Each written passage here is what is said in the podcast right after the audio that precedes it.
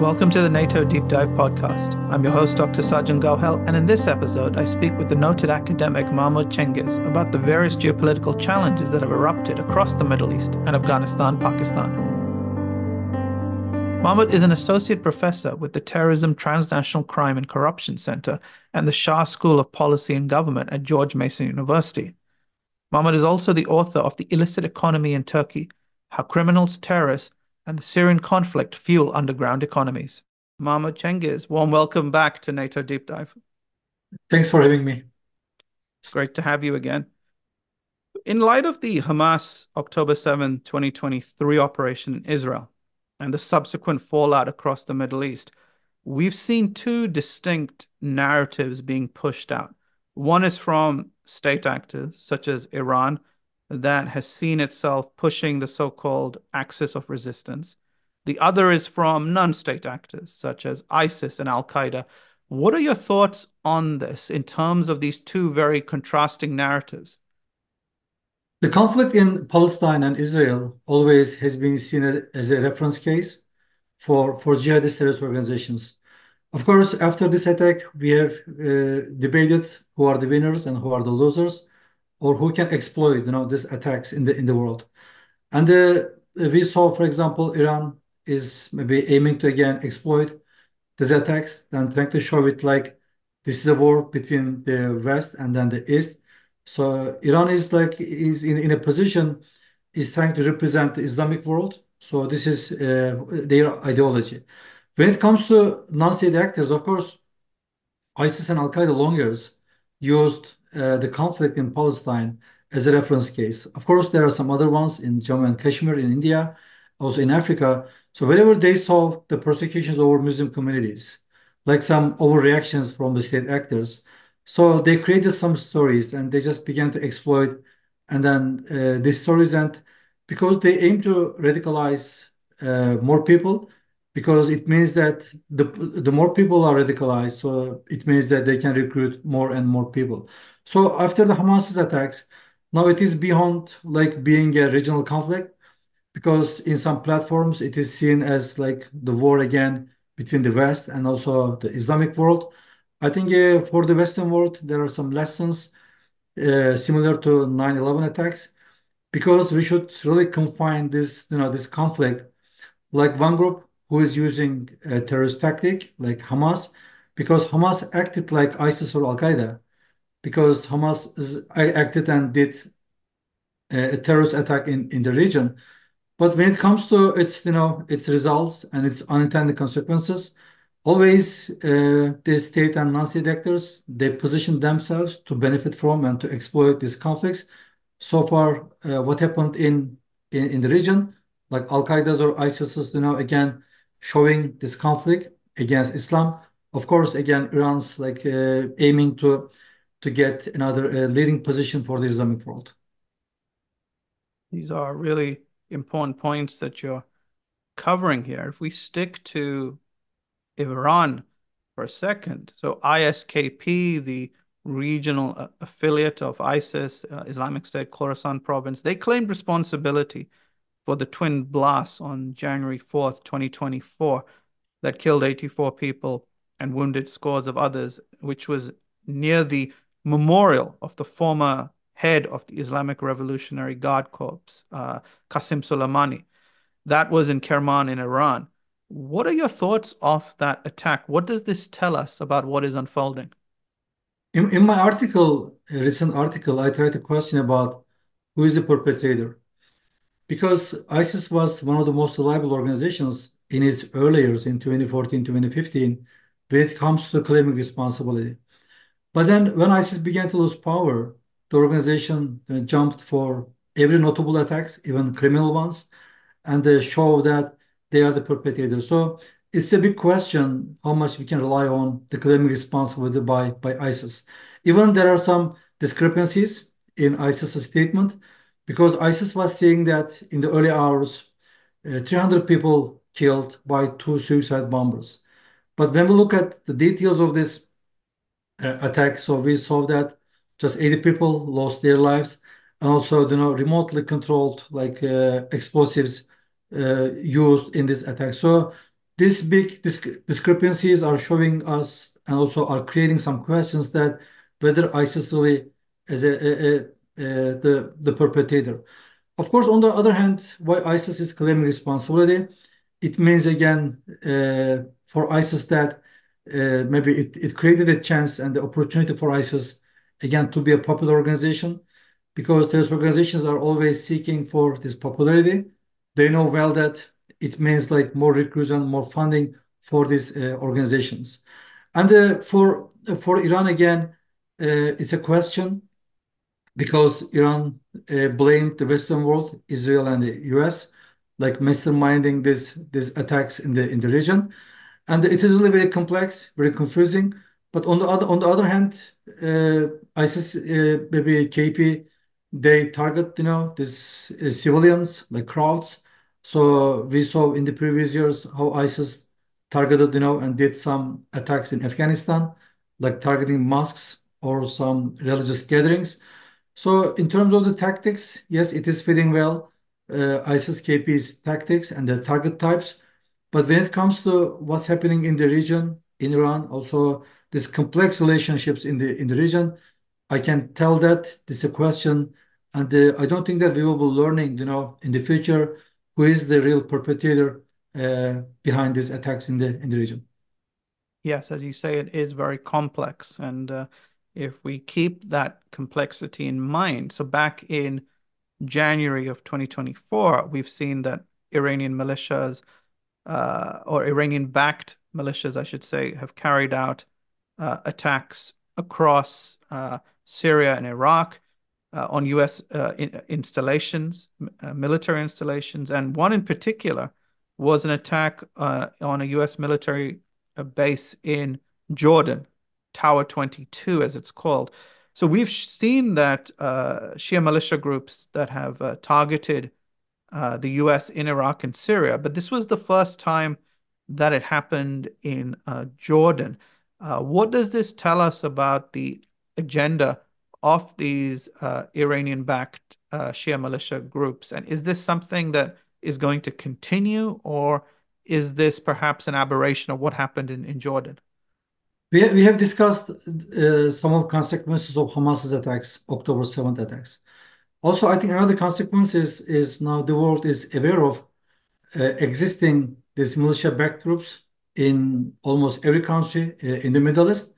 So even these militia groups in Iraq and in Syria, they are more threatening than ISIS and Al-Qaeda because these militia groups targeted American bases and the facilities more than ISIS and Al-Qaeda. So these groups are active in several uh, Middle Eastern countries. For example, in Iraq, Uh, popular Mobilization Forces, it was a big umbrella group and uh, consisting of like more than 100 Iran-backed militia groups. So we saw several of them are really active, like Kataib Hezbollah and also uh, some others as well. So in Syria, again, there is a strong presence of these Iran-backed militia groups. So Liwa Fatemiyun, composed of Afghan Shias, and they were trained and then transferred from IRGC to Syria, I think just to fight for uh, Bashar al-Assad because Iran is taking the side of uh, the al-Assad regime and also aiming to maintain Bashar al-Assad in his position. So there was another, for example, well-known and popular group in Syria, uh, which is Liwa Zainabiyun. So they are the Pakistani Shias, again, the same method by IRGC, training and transferring them to Syria just to fight against ISIS, Al-Qaeda, or any other group targeting Bashar al-Assad group. So when we look at Yemen, there are Houthis. But after Hamas's October 7th attacks, these militia groups, they came together, uh, six of them. So they created an umbrella organization, which is Islamic Resistance in Iraq Group. So this group was a perpetrator of uh, the attack in Jordan and targeting uh, U.S. forces. So for your question, considering their current capacity, operational capacity in the region, it wouldn't be wrong to say that in the long term, these groups will keep attacking uh, the Western forces, including U.S. forces, because they aim to drive these forces out of the Middle East. And uh, uh, also, we are aware of like this ongoing and current like regional level Cold War between Saudis and Iranians. So they just, you know, target each other to be the regional hegemon. And uh, so far, Iran seems to be the winner. So they are really, you know, uh, active and dominant. Also, in some cases, they are using these militia-backed groups like uh, their strategy. So in the in the future, we will see more attacks and more threats, especially coming from these Iran-backed militia groups. By the way, also in, terrorism databases, in the last two years, 6% of terrorist attacks globally were committed by Iran-backed militia groups, which accounted for like five or 600 uh, attacks every year. But this year, after Hamas's attacks, I believe it will be much higher because Hamas and Hezbollah also really very active also this year after Hamas attacks. So including Iran's linkages with uh, the groups in Palestine and also Hezbollah and some other uh, regional and local level militia groups, it wouldn't be wrong to say that we will see increasing you know, uh, numbers of attacks by these Iran-backed militia groups in the Middle East. Well, one of the uh, entities that's getting more and more uh, attention is this uh, Iran-backed uh, Shia militia group known as the Kataib uh, Hezbollah, who are considered to be part of the the movement that targeted the uh, Tower 22 uh, in in Jordan. What do we know about this group? Uh, are they similar to Hezbollah in Lebanon? Uh, they seem to certainly model themselves on Yeah. on that. Are there any differences that we should be aware of? They, they, are, they are really similar because Iran is using the same model. Uh, Hezbollah maybe also is seen like a success model for Iran because it was formed in 1982. And uh, today, Hezbollah is a global organization. According to some some some people, they are like a political organization, but we have seen their you know uh, strong involvement in criminal activities. So you can see how Hezbollah is part of global networks. I think uh, in Latin America, like in cocaine and cigarette trafficking or drug trafficking. Also, on the other hand, uh, they are based in Lebanon. So Hezbollah, for example, uh, after Hamas's attacks, uh, terrorism databases recorded 238 attacks from Hezbollah. But it was like 10 or 8 before October 7th attacks. But then the world saw how this organization is capable of, you know, doing attacks in the region. So just copying this success model, Kataib Hezbollah, because this is the Iraqi branch in uh, in Iraq. Of course, it's another question to see how Iran is influential on Iraqi politics uh, after the you know, U.S. invasion uh, after 2003. So we saw increasingly how Iran has become influential, and today uh, Iran is influential on the government, and also there are these militia groups, and then uh, also I think uh, the PM, the PM, PMF, Popular Mobilization Forces, actually PMF got some sympathy when they're fighting against against uh, ISIS, but then Kataib Hezbollah and some others left from PMF, and uh, today they operate independently. So in the future, I believe there will be another Hezbollah, uh, mostly operating and based in Iraq. We're, having a quite a detailed discussion on all the entities that uh, Iran is uh, supporting by proxy. So if we continue that discussion, another group are is of course the Houthis that are based in Yemen. They seem to have been very effective in hurting global trade, especially the vessels that travel through the Red Sea. What can be done, uh, Mahmut, to, to deal with that? Can countries like China that have good ties with Iran help to resolve that? Or is this something that the Houthis have now realized is a successful tactic to hurt the global economy uh, and use it for their own propaganda purposes also? Yeah. Houthis uh, also, they successfully, you know, operate in, in Yemen because they seized the capital, Sana'a, in Yemen in 2014. But after that, Houthis is able to control territory in uh, in Iran, uh, sorry, in, Yemen. So there are like Saudi-led coalition forces, I think uh, composed of more than 10 states, but uh, they all failed, you know, just to fight against Houthis in, the region. So recently, as you just mentioned, they targeted uh, the commercial ships in the on the on the Red Sea. So this then there happened some uh, debates in the United States about whether designation uh, whether to designate Houthis again as a as a terrorist organization. Uh, also, there another group, you know, uh, controlled and directed by by Iran. So mostly serving the interests of Iran in the region. I don't think that in the short term we will see, you know, some effective results to fight against or to stop their uh, their fighting or their targetings uh, in the uh, in Yemen and also in the Middle East. So recently, U.S. government put Houthis in the list of specifically designated terrorist organizations. So we will see again some sanctions over Houthis. But when it comes to fighting against Houthis, I don't think that in the near future we will see some effective fight against Houthis. So this is obviously going to be another ongoing problem and, and challenge. You've also written uh, on Al Qaeda's affiliates and that they are growing, they are potentially causing uh, a global challenge in terms of their agenda. We've seen that AQAP in Yemen, another uh, faction, uh, that a non-state actor, although this is a Sunni jihadist group based in Yemen, uh, that is seeking to cause disruption in the light of everything that's happening in the Middle East. They've restarted the Inspire series uh, of online guidance to to terrorism and propaganda, which is of concern. Which of Al Qaeda's affiliates um, are concerning you, and why do you think they've become so emboldened? Yeah, actually, uh, in the Western world, there's a common belief about jihadist organizations. So ISIS and Al Qaeda, like they are different organizations, so they are not any more threats to the Western world. But when we look at terrorism databases, every year, 1,300, more than 1,300 terrorist attacks were committed by ISIS and its affiliated organizations. So uh, every year, more than 800 uh, terrorism incidents were committed again by, by Al Qaeda and its affiliated organizations.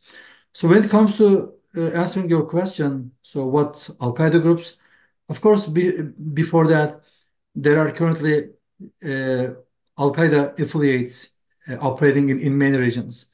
So there is one in Syria, HTS, Hayatollah al-Sham. Actually, Al-Qaeda used more localization policies and merged local jihad organizations and created like umbrella organizations to fight for Al-Qaeda's ideology in many regions. So HTS is like one example, merged by jihadist organizations. More than 10 groups came together, then created HTS in Syria. So HTS is a defeated organization or not, uh, when you look at uh, databases, so you can see every year HTS is the perpetrators of more than 200 cases. Even today, HTS is able to control territory in uh, in Idlib, in Syria. But last year, what we saw, so there have been some fragmentations from. So several of its militants left the organization, then began to operate independently. So we should be giving our focus and attention on HTS in Syria. Uh, there's another one in in the Sahel. Of course, it is more related to uh, grievances of the Muslim communities in Africa. Of course, it's related to the impacts of like post-military coups in in this uh, in in some Sahel countries.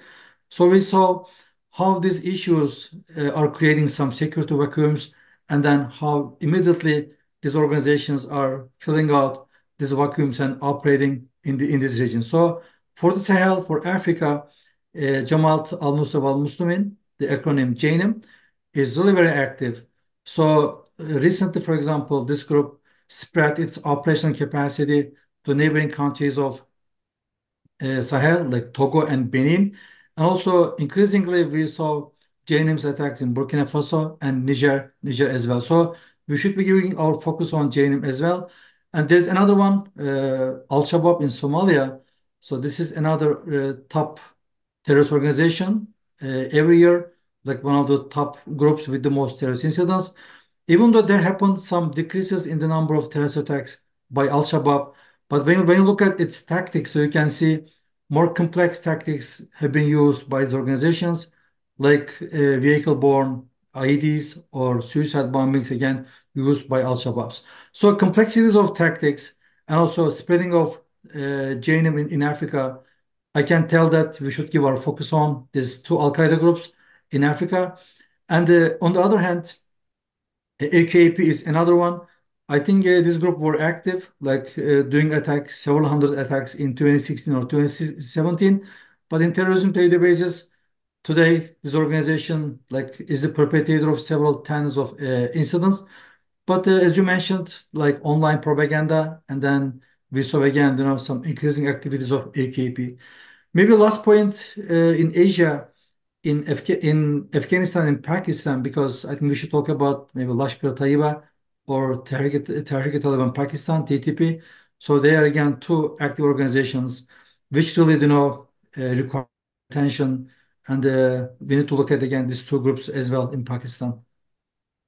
Um, so these are important regions that you're identifying where non-state actors affiliated to Al Qaeda continue to operate with impunity and uh, pose major challenges, uh, not just locally, regionally, but maybe transnationally as well. Talking about transnational. So, another thing, Mahmut, that you've been covering and analyzing is the whole fentanyl smuggling challenge and crisis that exists. Uh, now, fentanyl being a narcotic, uh, of course, what can be done uh, about it? And what are the current developments in trying to stop the mm-hmm. Proliferation and, and smuggling of uh, fentanyl? Uh, and yeah. are there any particular countries, regions that concern you uh, about where the fentanyl is moving around and, and how it's being trafficked? Yeah, I think sometimes we are over focused on terrorism. In terrorism cases, we are recording every year like 20,000, 25,000 uh, people killed.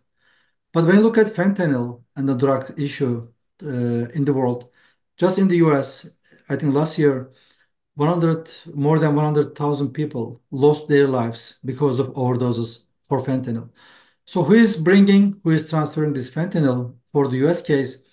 Uh, you can see uh, Mexican cartels are blamed because from the southern border, these Mexican cartels, they traffic and transfer this fentanyl uh, from Mexico to, to the US. So what other states are involved? And therefore precursors of uh, fentanyl. And we know that China is, a source country. So these precursors uh, have been transferred to, Mexico. Then in primitive labs in Mexico, they are just produced and then transferred to the US. So when it comes to how we can prevent this is really complex issue, because we need multi-perspective approaches, like protecting the borders, of course, fighting against transnational criminal organizations, global cooperation between the states, but considering current politics in the world, so it is not likely to see effective cooperation between US and China. Uh, US is a destination country, but China is a source country. So these challenges are just creating more and more opportunities for criminal organizations. So that's why they, they just enjoy you know, transferring these materials and they're killing people, but on the other hand, making millions of dollars from this type of trafficking. And contributing to global misery as well.